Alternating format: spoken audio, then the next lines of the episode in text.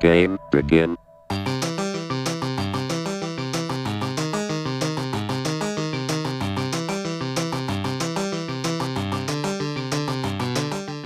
Merhabalar, P-Games'in sunduğu AFK Podcast'a hoş geldiniz. Ben Çağrı Akyurt. Ben Anıl Çelik. Bugün tutunamayanları konuşacağız. Evet. Becerememiş oyunları konuşacağız. Olamamışları. Olamamış oyunları. Burada e, satış rakamları açısından değil de içeride yaşanan bazı sorunlar yüzünden e, becerilememiş. Üretim süreçleri üretim sürecinde- patlamış. Evet. Problemli. Problemli oyunları konuşacağız. Ne konuşacağız Anıl?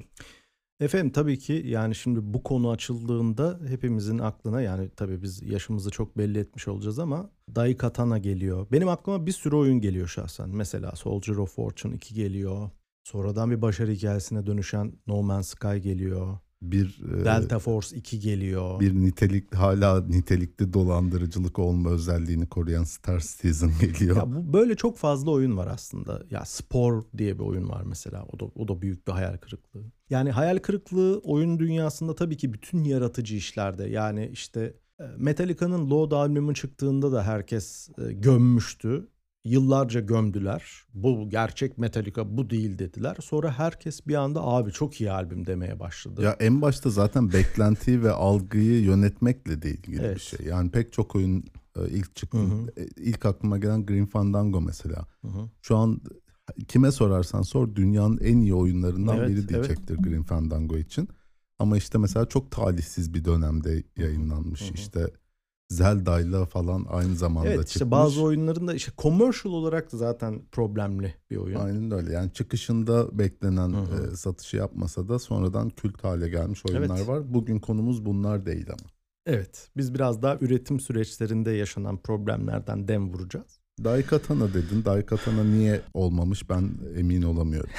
Ya şimdi şöyle ki, e, John Carmack ve John Romero ismini tabii ki oyunlarla haşır neşir olan herkes biliyordur diye tahmin ediyorum. Bilmeyenler için de şöyle bir hızlıca Heh, geçelim hızlıca efendim. geçelim. Şimdi bu ikili, Carmack'i ben hatırlamıyorum çünkü. e, bu ikili bir, bir, e, John Romero konseptüel dizayn tarafında, John Carmack de çok yetenekli bir coder. Bir araya geldikleri zaman Doom ortaya çıkıyor. Hmm, Okey. Şimdi Doom ortaya çıkıyor demek yani bir türün başlangıcı demek zaten FPS türünün başlangıcı günümüze kadar geldi. Günümüzde hala Doom oynanıyor Eskiden bizim çocukluğumuzda Doom türü oyun da- Evet denirdi Doom türü yani. oyunlar denirdi. Çok doğru. Bu John Romero, John Carmack'le çok güzel işler yapıyor. Ondan sonra Quake'in Quake oyununu yaparken Ki bu arada önümüzdeki bölümlerden birinde tür belirleyen oyunlara Evet, da değineceğiz. Muhtemelen yine Doom konuşuyor Tabii oluruz. ki. Quake'in yapım aşamasında John Carmack, John Romero'yu çok sıkı çalışmamakla suçluyor. John Romero da enigmatik bir insan yani böyle birazcık e, Deli. şimdi ona da geleceğiz tabii ki. E, neyse John Romero bir şekilde id Software'den ayrılıyor. Ardından daha önce de Doom'un yapım esn- yapımı esnasında John Romero ile yine kapışıp ayrılmış olan Tom Hall'a gidiyor diyor ki hadi abi diyor biz e, yeni bir şey yapalım tekrar deneyelim ve yepyeni bir oyun şirketi kuruyorlar. Şimdi tabii John Romero bir süperstar. Nedir o oyun şirketi? Ironstorm adlı Ironstorm. oyun şirketini kuruyorlar. Şimdi John Romero bir süperstar ve zaten hali hazırda e, ellerinde çok büyük bir anlaşma var. 6 oyunluk Eidos'la yaptıkları, yayıncı e, Eidos'la yaptıkları bir anlaşmaları var. Tekrar şansını denemek istiyorlar. Dolayısıyla ceplerinde paraları da var. E, bu ikili Eidos'tan aldıkları o 6 oyunluk anlaşmanın verdiği güçle iki tane şahane stüdyo kuruyorlar. Biri Dallas'ta, biri Austin'de. Şimdi e, bu iki stüdyoda da birinde Daikatana'yı geliştirmeye başlıyorlar. Başında John Romero var. Birinde de Deus Ex'i geliştirmeye başlıyorlar. Of, ne güzel oyundur Deus Ex'te. ya. İnanılmaz bir oyun tabii ki. Dallas stüdyosunda Daikatana geliştiriliyor. Austin stüdyosunda da Deus Ex geliştiriliyor. Oyunun bazı trailerlarında şey var. Görürsünüz Daikatana trailerlarında.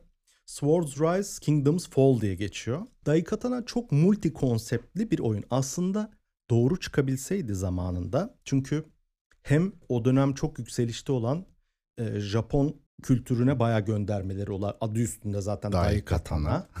E, çok popüler bir oyun olabilecekti ve zaten öyle bekleniyordu. Yani büyük yapım olarak görülüyordu. Çünkü zaten John Romero bir süperstar. E, bir de işin artık business'a dönüşmeye başladığı zamanlar yavaş Hı hı. yavaş. Bu, buralara gerçekten inanılmaz paralar dökülüyor. Bir de artık Romero patron haline gelmiş durumda falan. Tabii tabii tabii. Yani şöyle bir şey var. E, Dallas stüdyosunda inanılmaz mobilyalar, işte bir e, gökdelenin penthouse katları falan tutulmuş. Hmm. Böyle bir ihtişam, böyle bir şaşa, inanılmaz bir ortam yani Dallas stüdyolarında. Austin stüdyoları pek öyle değil. Deus Ex'i geliştiren stüdyo. Onlar kendi halinde takılıyorlar gibi düşün. Biraz daha böyle abi biz işimize bakalım kafasındalar. Esas plan, Daikatana'daki esas plan 7 ayda oyunu bitirmek tamam mı? Bunun şöyle bir tree var. E, zaten John Romero'nun da çok aşina olduğu Quake motorunu kullanacaklar. Böylelikle oyunu hemen üretim sürecini bitirip hype ile beraber piyasaya sürecekler. Planımız bu. Ama işte John Romero'nun aklında da burada bir fikir var. Ee, bazı dövüş oyunlarında gördüğü 3 boyutlu yakın dövüş mekaniklerini Daikatana'ya eklemek istiyor. Rahat duramıyor yani değil mi? Duramıyor. Yine türe yeni bir şeyler eklemek zorunda. Tekrar dönelim o konuya. Bunu başarabilseydi Daikatana belki de dünyanın en çok satan Evet oyunu olabilirdi. hala konuşuyor olabilirdik. Çünkü o dönemde e, oyunlardaki 3 boyutlu yakın dövüş mekanikleri işte Quake'de balta çıkıyor. Hı hı hı diye vuruyorsun baltayla. Aynen, Başka bir aynen şey öyle. yok yani. Bıçak çıkarıyorsun. Evet. Hı hı hı diye bıçak vuruyorsun. Tam da burada Daikatana'ya ilk darbe geliyor. Şimdi hali hazırda bunlar vızır vızır çalışırken bir anda Quake 2 motorunun ön gösterimi yapılıyor. Hah.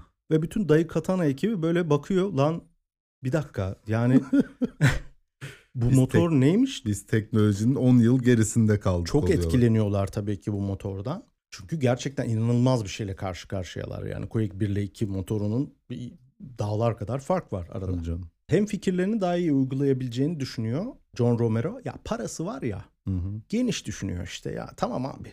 Biz o zaman bütün üretim e, aşamasını silip baştan başlayalım diyor. Yedi ay yalan oldu tabii. Aynen 7 ay burada bitiyor. Bir de şöyle bir problem var. Quake e, id Software ile yaptıkları anlaşmada şöyle bir madde var. Quake 2 yayınlanmadan Quake motorunu Quake 2 motorunu kullanamıyorsun. Ha. Yani bu 7 ayın üzerine bir de 11 ay eklendi mi şimdi? Neyse çalışacak zamanları olmuş en azından. Ya işte çalışacak zamanları olmuş derken biraz da şu çalışmadan bahsedelim. E, John Romero e, tescilli bir ruh hastası olduğu için 400 sayfa eliyle e, oyun mekaniği yazmış. Hı hı. Ve e, bu oyunu yazan insanlardan, dizayn eden insanlardan bunu oyuna implement etmelerini istiyor ama yani içinden çıkılmaz Öl- bir Ölüm gibi bir game design ya document bir var şey ellerinde. gibi 400 sayfalık bir ADHD belgesi gibi bir şey yani böyle e, çoğu e, çalışan bunu aşılmaz olarak görüyor. E, zaten kötü bir şöhreti var o 4 400 sayfalık 400 küsür sayfalık design dokümanının. Çoğu ya burnout oluyor ya işi bırakıyor Buna ya da işten soğuyor yani. Şimdi birazcık tabii stüdyonun atmosferinin de etkisi var. Şimdi bu stüdyoya sürekli ünlü insanlar gelip gidiyor. E, dolayısıyla Durmadan bir baskı var üstlerinde. durmadan bir baskı var. İşte John Romero da birlikte çalışması çok kolay bir insan değil tabii ki. Gel zaman git zaman e, ayrılanlar oluyor. Sürekli insanların değişmesi bir de yani bir çalışma ortamındaki Gittikçe daha da yavaşlatıyor kesinlikle süreci. öyle. Bir çalışma ortamındaki en korkunç şey yani Hı hı. sürekli çalışma arkadaşlarının değişmesi. Er ya da geç bir e, prototip sürümünü çıkartıyorlar. Ve John Romero 1999 yılındaki bugün E3 diye andığımız etkinliğe gidiyor. Ne yapacak? Daikatana'yı tanıt duyuracak daha yani ilk hı. defa o prototip görünecek. Şimdi şöyle John Romero rahat durmuyor tabii ki. Hazırlanmış teknoloji demosuna e, birkaç tane par yani daha çok parlatmak için aklına gelen fikirleri son dakikada iletiyor. Ve son dakikada korkunç bir yani o ha- hali hazırdaki kod yığınından ekleme çıkartma yapılarak gerçekten performans olarak Felakete doğru gidiyoruz, rezalet bir preview, bir e, teknoloji demosu ortaya çıkıyor. 13 FPS. 13 hiç, abart- FPS. hiç abartmıyorum. 13 Slide FPS. show yani. 13 FPS'lik bir- böyle korkunç bir şey gösteriyorlar ve tabii ki herkes şey diyor. Bu muydu lan diyor yani. Şimdi bir yandan şöyle bir şey var. Aynı yıl 18 aydır bununla mı uğraşıyorsunuz Tabii yani? tabii. 1999 E3'üne katılıyor. 98'de Half-Life çıkmış. Bak düşünsene. Of e, keşke şey yapsaymış. Half-Life motoru daha güzelmiş. Biz bunun üzerinden Şimdi yürüyelim bak, dememiş mi? Half-Life aynı anda çıkmış. Sin diye bir oyun var mesela. O da çok güzel bir oyun Hmm. ama Half-Life'ın gölgesinde kaldı. Yani Daikatana ile bunları yan yana getiremiyoruz bile. Yani ko- ko- korkunç bir şey. Yani Zaten Quake 2 motoruyla Half-Life motorunu da bence yan yana getiremeyiz. Yani dünyanın en iyi optimize edilmiş motoru. işte Quake 2 motorunun gelebileceği en maksimal seviye ki ondan Counter Strike türedi yani öyle Aynen. güzel bir şey. Velhasıl bu bir rezalet tabii yani. Daikatana için korkunç bir durum. 2000 yılında çıkıyor oyun. bir yıl daha sonra. Ya çünkü sürekli bir churn durumu var. Yani Hı hı. işe giren e, işi devam ettiremiyor ve ayrılıyor. Orada sinirler geriliyor yönetim tarafında. Sürekli birilerini eğitmek zorunda kalıyorsun. Evet evet ya sürekli birine en baştan 101 dersini veriyorsun. Çünkü John Romero'nun dö- dizayn dokümanıyla uğraşıyorlar bir yandan. Hı hı. Şimdi şöyle bir şey var. 2000 yılında oyun çıkıyor. Aynı zamanda ne çıkıyor? Quake 3 çıkıyor. Tam bir talihsizlikler silsilesi Yani ya. gerçekten diyecek bir şey yok. Yani bu- kadar gecikirse işte ya 7 ayda planlanan oyun yıllarca Aynen öyle. Quake 5 de ötelenirse- çıkabilirmiş yani. o Böyle yani çok da fazla tutmamak gerekiyor. Yani yaratıcı süreçlerde özellikle çok da fazla içeride tutmamak gerekiyor. yani Zaten biraz hızlı davranmak Yarı gerekiyor. yolda motor değiştirdiği için fail eden bir sürü oyun sayabiliriz herhalde ya. Star Citizen bir Star tanesi Citizen bence. Ya işte ilginç olan kısım şu. Şimdi Iron Storm'un iki tane stüdyosu var. Dallas ve Austin.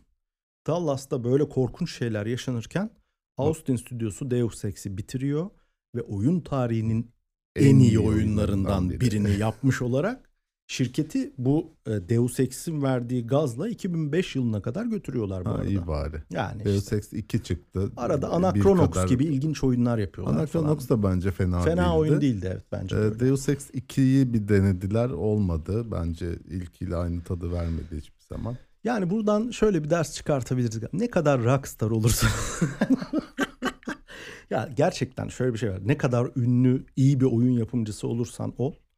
Ya sonuçta ekibin çok önemli yani. Şimdi Evet. çünkü tabii ki şöyle şeyler de var. Şöyle ilginç durumlar da var artık. Günümüzde yaşanmaya başladı tekrar. Bu 90'ların garaj e, developing durumu vardı işte. İnsanlar tek başına bir garaja kilitleniyordu. İşte Jordan Mechner mesela işte Hı hı. Prince of Persia.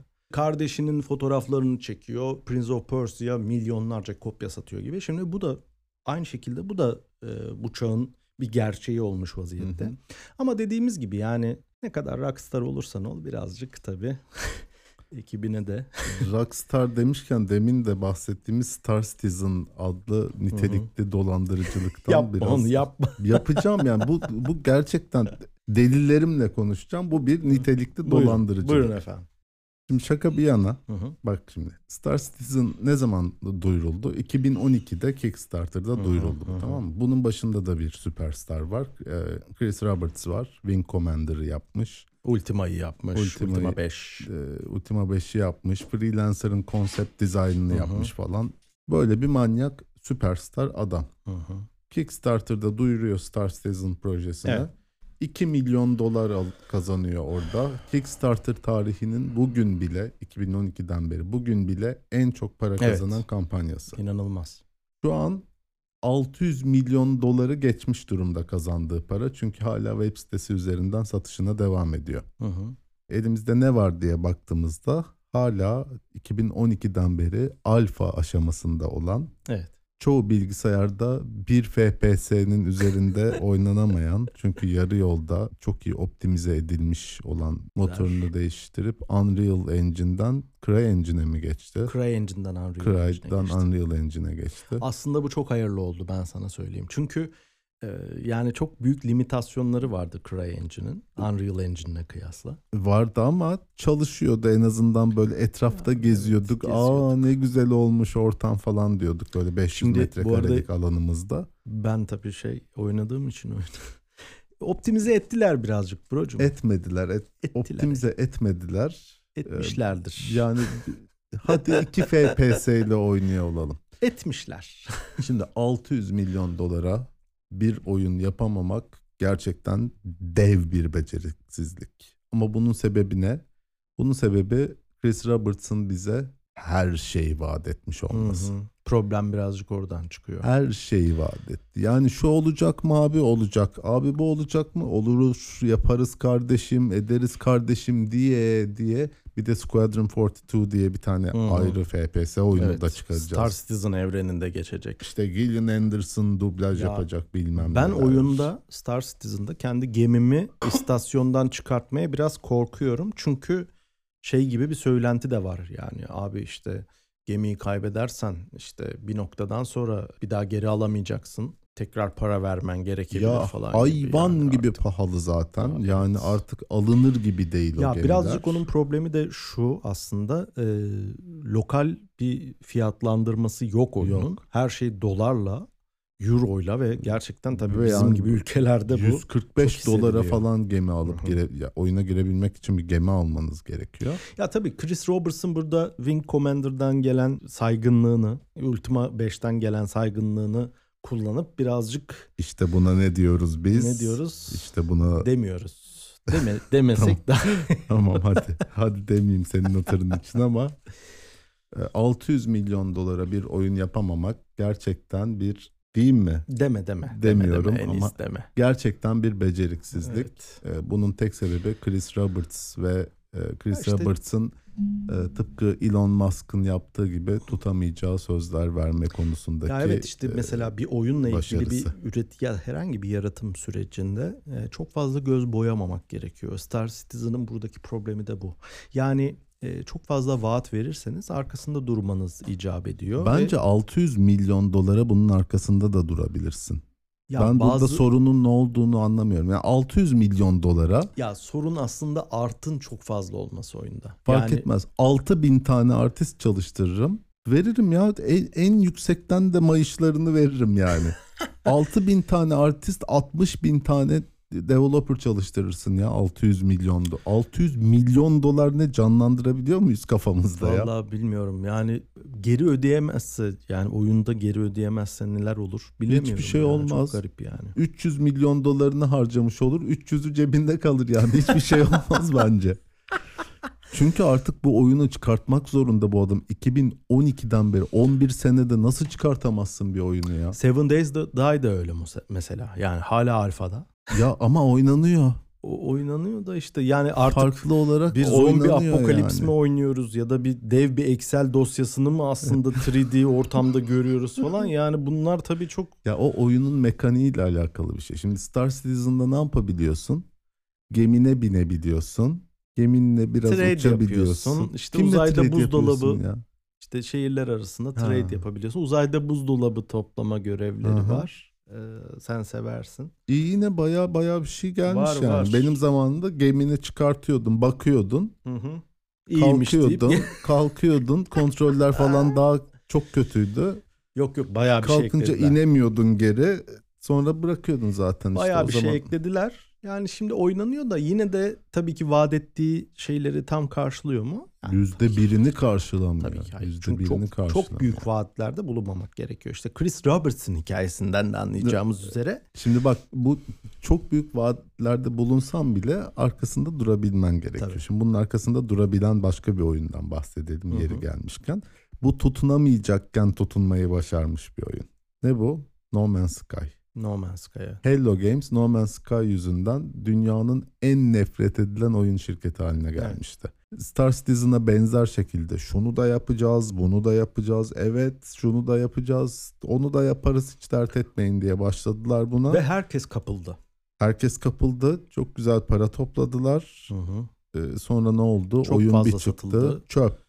Çöp. Çöp, yani. İlk çıktığında gerçekten benim oyun dünyasında ki ben çok fazla bootleg oyunda oynadım, prototip oyunda oynadım. Yani gerçekten böyle aklım almadı ya. Ki çıkış tarihinden bir sene sonra falan çıktı yani. Sürekli ertelendi çıkış tarihi. Ya İşte mesela e, insana göre bazı oyunlar bug'lı çıkıyor ya da bazı Hı hı. insanlar hiç bug yaşamadı. Mesela Cyberpunk'ta bunu çok yaşadık. Bazı insanlar dedi ki abi bug'dan oynayamıyoruz. Mesela ben yayında oynadım Cyberpunk'ı. Ulan bir tane falan gördüm en fazla ki ben biliyorsun oyunların sınırlarını Hı hı. zorlaya zorlaya oynarım her zaman. bunu bunda Bunda sanki herkes bug'ın- aynı problemi gördü yani. Bug'ın oyunu varmış gibi Bug'ın oyunu varmış, ortamdı evet, yani kesinlikle. gerçekten.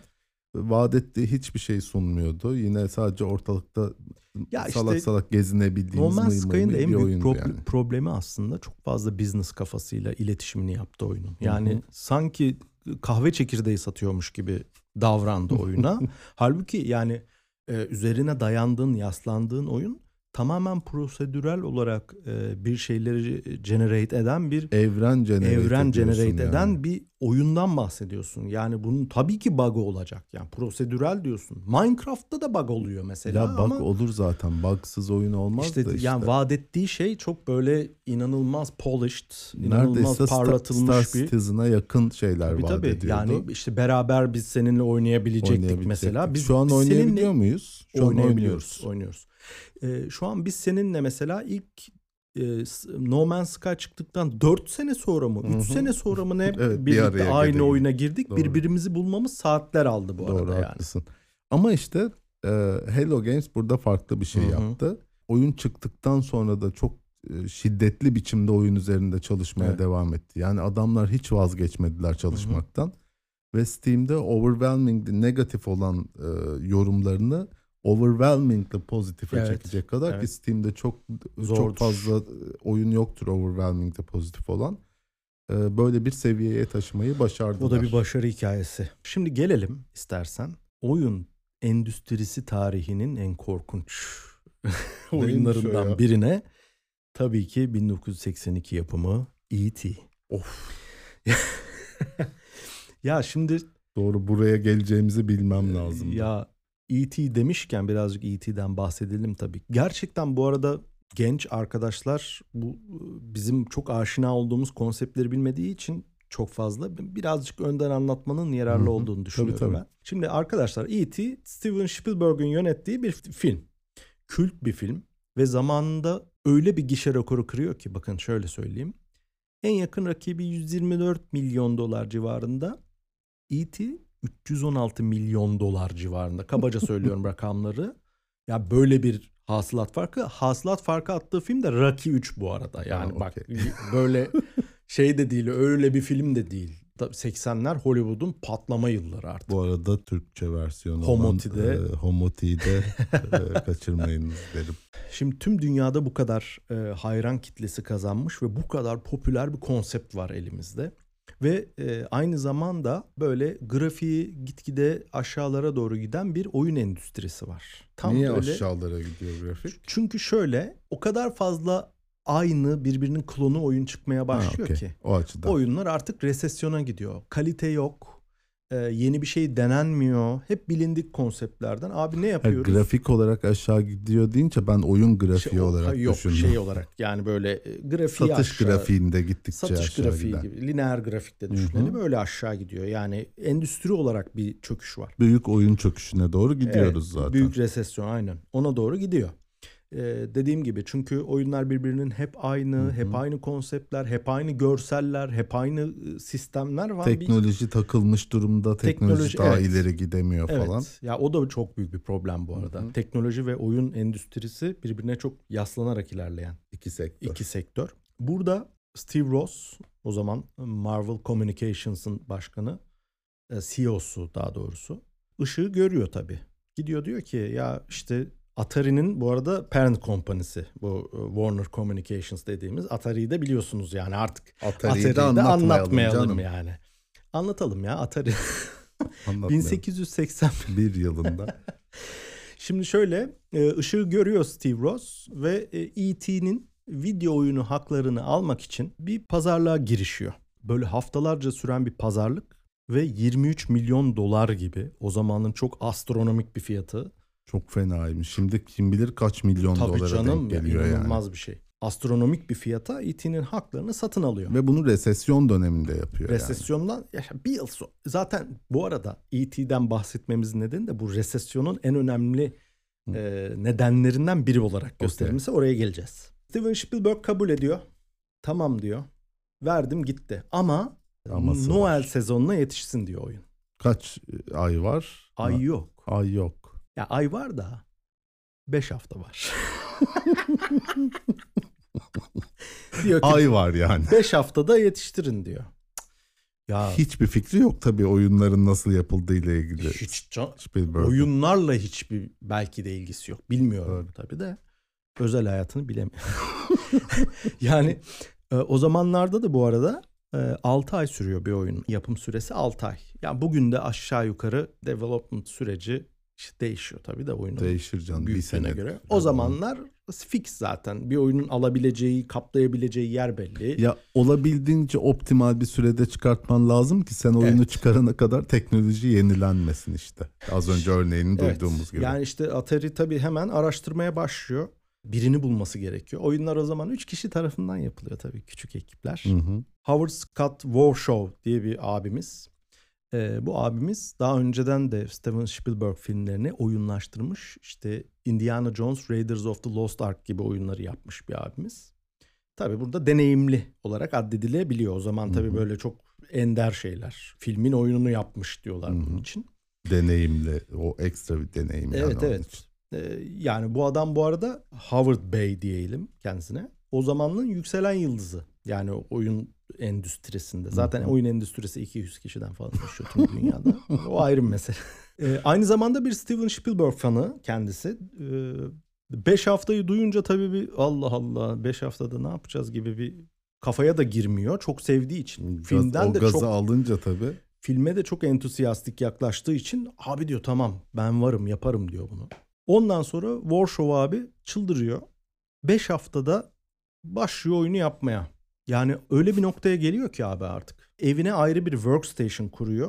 Ofiste ayrı çalışıyor. Eve gittiğinde ayrı çalışıyor, ve çalışıyor. neredeyse bütün ayakta geçirdiği vakti bilgisayara döküyor. Ama tabii fark ediyor Ona bir rağmen. yandan. Yani fark ediyor bir yandan. Tabii ki çok büyük bir Şimdi sen yükün. bunları an- anlattıkça sürekli benim kafamda E.T. canlanıyor yani. Oyun canlanıyor. Oyun canlandıkça da Ya işte çok büyük bir yükün altına girdiğini şey anlıyor bekliyorum. tabii bir ki. çıkmasına bir gün kala her şey silinmiş falan bekliyorum yani.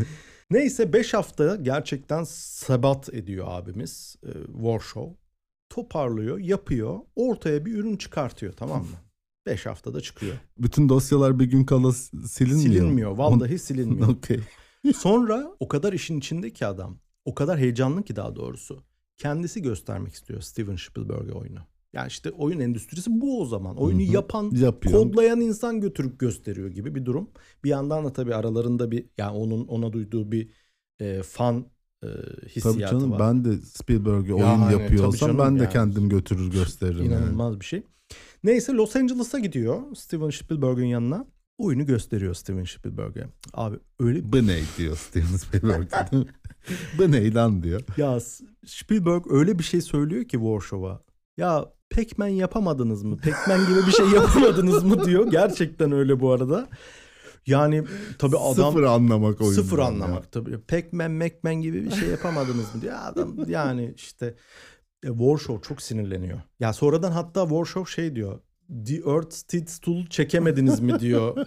İçimden böyle geçti ama diyemedim Spielberg'e diyor yani. Adam 5 haftadır gecesini gündüzüne katmış. Oyunu yapmış. Sonuçta bir gösteriyorsun. Pac-Man yapamadınız mı? Bence de birazcık kaba bir Ayıp etmiş. biraz, Ayıp evet. etmiş biraz Spielberg abimiz. Neyse oyun 1982 yılında Noel'de görücüye çıkıyor. Çıkmaz Spielberg her şeye rağmen onay veriyor oyuna. Film hala çok popüler bu arada. Zaten yıl ya biz doğduk, büyüdük film hala popülerdi ve Tabii her canım, yerde hala da yayınlanıyordu popüler yani. yani. Hala kült film diyebileceğimiz bir şey. Atari'de tabii ki bu kadar popüler bir yapımdan beklentisi büyük olacak. Çünkü zaten bu resesyon e, yavaş yavaş aşağı düşen grafikler var. Bunları da yükseltmek adına 4 milyon kopya istiyor. 4 milyon kopya çok ciddi bir rakam Çok o zaman ciddi için. ya. 4 milyon şey var mı Ve- yani konsol var mı? Yani işte öyle umuyorlar. Ve e, satışlar da iyi başlıyor bu arada. E.T.'nin satışları ama e, Çünkü kimse neyle karşı karşıya olduğunu bilmiyor henüz. birkaç gün içinde tabii ki bu Birkaç satışlar e, içinde, içinde. dön ne olur şeklinde dönüyor gerçekten Dönüyor de. Ve e, üç Ha, buçuk iadeye getiriyorlardı Üç değil mi? buçuk milyonu iadeye geliyor kopyaların. Oha 3,5 milyon satmış bir de yani. Tabii tabii satıyor ve iadeye geliyor. Ellerinde üç buçuk milyon kopya var yani. Geceler boyu kuyruklar oluyor satış yerlerinde geri vermek için oyunu refund etmek için. Arkadaşlar oyun Çok kötü Çok bu arada. kötü Lütfen gerçekten. Google'layın E.T. Ya aslında video şöyle, bakın e, yani. O zaman için yani o 5 haftalık süre için adam tek başına oyunu tasarlamış, konseptüalize etmiş, görselleştirmiş falan. Ama- Bence çok büyük bir iş ama Çok zaten- ya. o, problem oyunun kodunda değil. Problem oyunun konseptleştirilmesinde. Tamam abi çok güzel kod yazıyorsun ama ne Oğlum, yazıyorsun ne ya? yazdın Ne yani? yazıyorsun? Ne Oyun sen? nedir? Yani işte burada oyun mekaniği adına zaten bu, bu zamanlarda aslında oyun mekaniği konusuna düşünmeye başlıyor insanlar. Çünkü her şey çok basit başta. Neyse bu geri dönen 3,5 milyon kopyamız var ya Hı hı. Atari'nin Tabii onlar yer kaplayan kopyalar ya yani. öyle bir gibi külfet dij- haline geliyor ki ya bak 3,5 milyon kopya 3,5 milyon paketlemeyle birlikte düşünürsen çok ciddi bir şey yani. Aynen öyle. Kabusa dönüşüyor. Ne yapacaksın ki yani? Hani 3,5 milyon tamam eyvallah topladın bir depoya attın. Sonsuza Ya- kadar depoda mı saklayacaksın yani? Depoya da saklayamıyorlar. Atari'de öyle bir külfete dönüşüyor ki en sonunda New Mexico'da bir araziye bu Çölün 3,5 ortasına. milyon kopyayı gömüp üstüne çimento dökmek zorunda kalıyorlar ki bu çok efsane bir hikayedir yani gerçekten. Hala da toprak altından çıkartırlar bazen böyle eBay'de eBay'de denk Var var bu arada. Yani bir, bir, bir süre zaten o e, gold digging diyorlar. O me- mevzuyu yaptılar. Bu zamana kadar çıkmış en kötü oyun. E.T. bu zamana kadar çıkmış ya iddiası çok iddialı. Yani sakın bakmayın videolarına Ben- gözünüz falan kanar. Ama bence daha kötüsü olabilir mi olabilir bilmiyorum. Ben- olabilir. bence çıkar. olabilir. Bir ya. yerlerden çıkar ya. Vardır yani. Ve e, 1983 yılındaki büyük oyun çöküşü dediğimiz video game crash dediğimiz e, olayın da en büyük nedenlerinden biri bu büyük yapımın batırılması oluyor tabii ki. Oyun sektöründe tutunabilmek çok kolay bir şey değil. Hı hı. Ee, yani çok fazla etkenle uğraşmanız lazım. Teknolojisi ayrı, Hı hı, konsepti hı ayrı, hı. oyun dizaynı ayrı bir sürü şeyle uğraşmak gerekiyor. Pek çok tutunabilen oyun gibi belki ondan daha fazla tutunamayan oyun Kesinlikle var. Ee, öyle. Biz bugün birkaç tanesine ve tutunamama nedenlerine değindik. Hı hı. Bu bölümde de bu kadar sanırım. Evet bence de yeterli. Bir sonraki bölümde görüşmek üzere. Hoşçakalın. Hoşçakalın.